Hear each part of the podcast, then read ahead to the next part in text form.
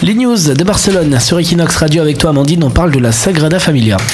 La Sagrada Familia s'invite à l'Eurovision cette année. La chaîne de télévision publique espagnole l'a confirmé aujourd'hui. L'œuvre de Gaudi sera l'image de fond au moment où son présentateur annoncera les votes du jury espagnol pour la grande finale d'Eurovision 2017. Ah, il y a des fans de l'Eurovision qui ont fait partie Amandine. Tout à fait, j'avais voté pour, euh, Oui, pour le qui représentant de Ouais, l'Espagne voilà. Et d'ailleurs. Pour, pour toi c'est pas kitsch hein, l'Eurovision, Un petit peu, mais bon. mais t'aimes bien toujours le C'est marrant. regarder. À regarder, c'est marrant. Donc c'est une grande première cette année car la chaîne de télévision a toujours choisi Madrid durant la minute de direct avec Kiev.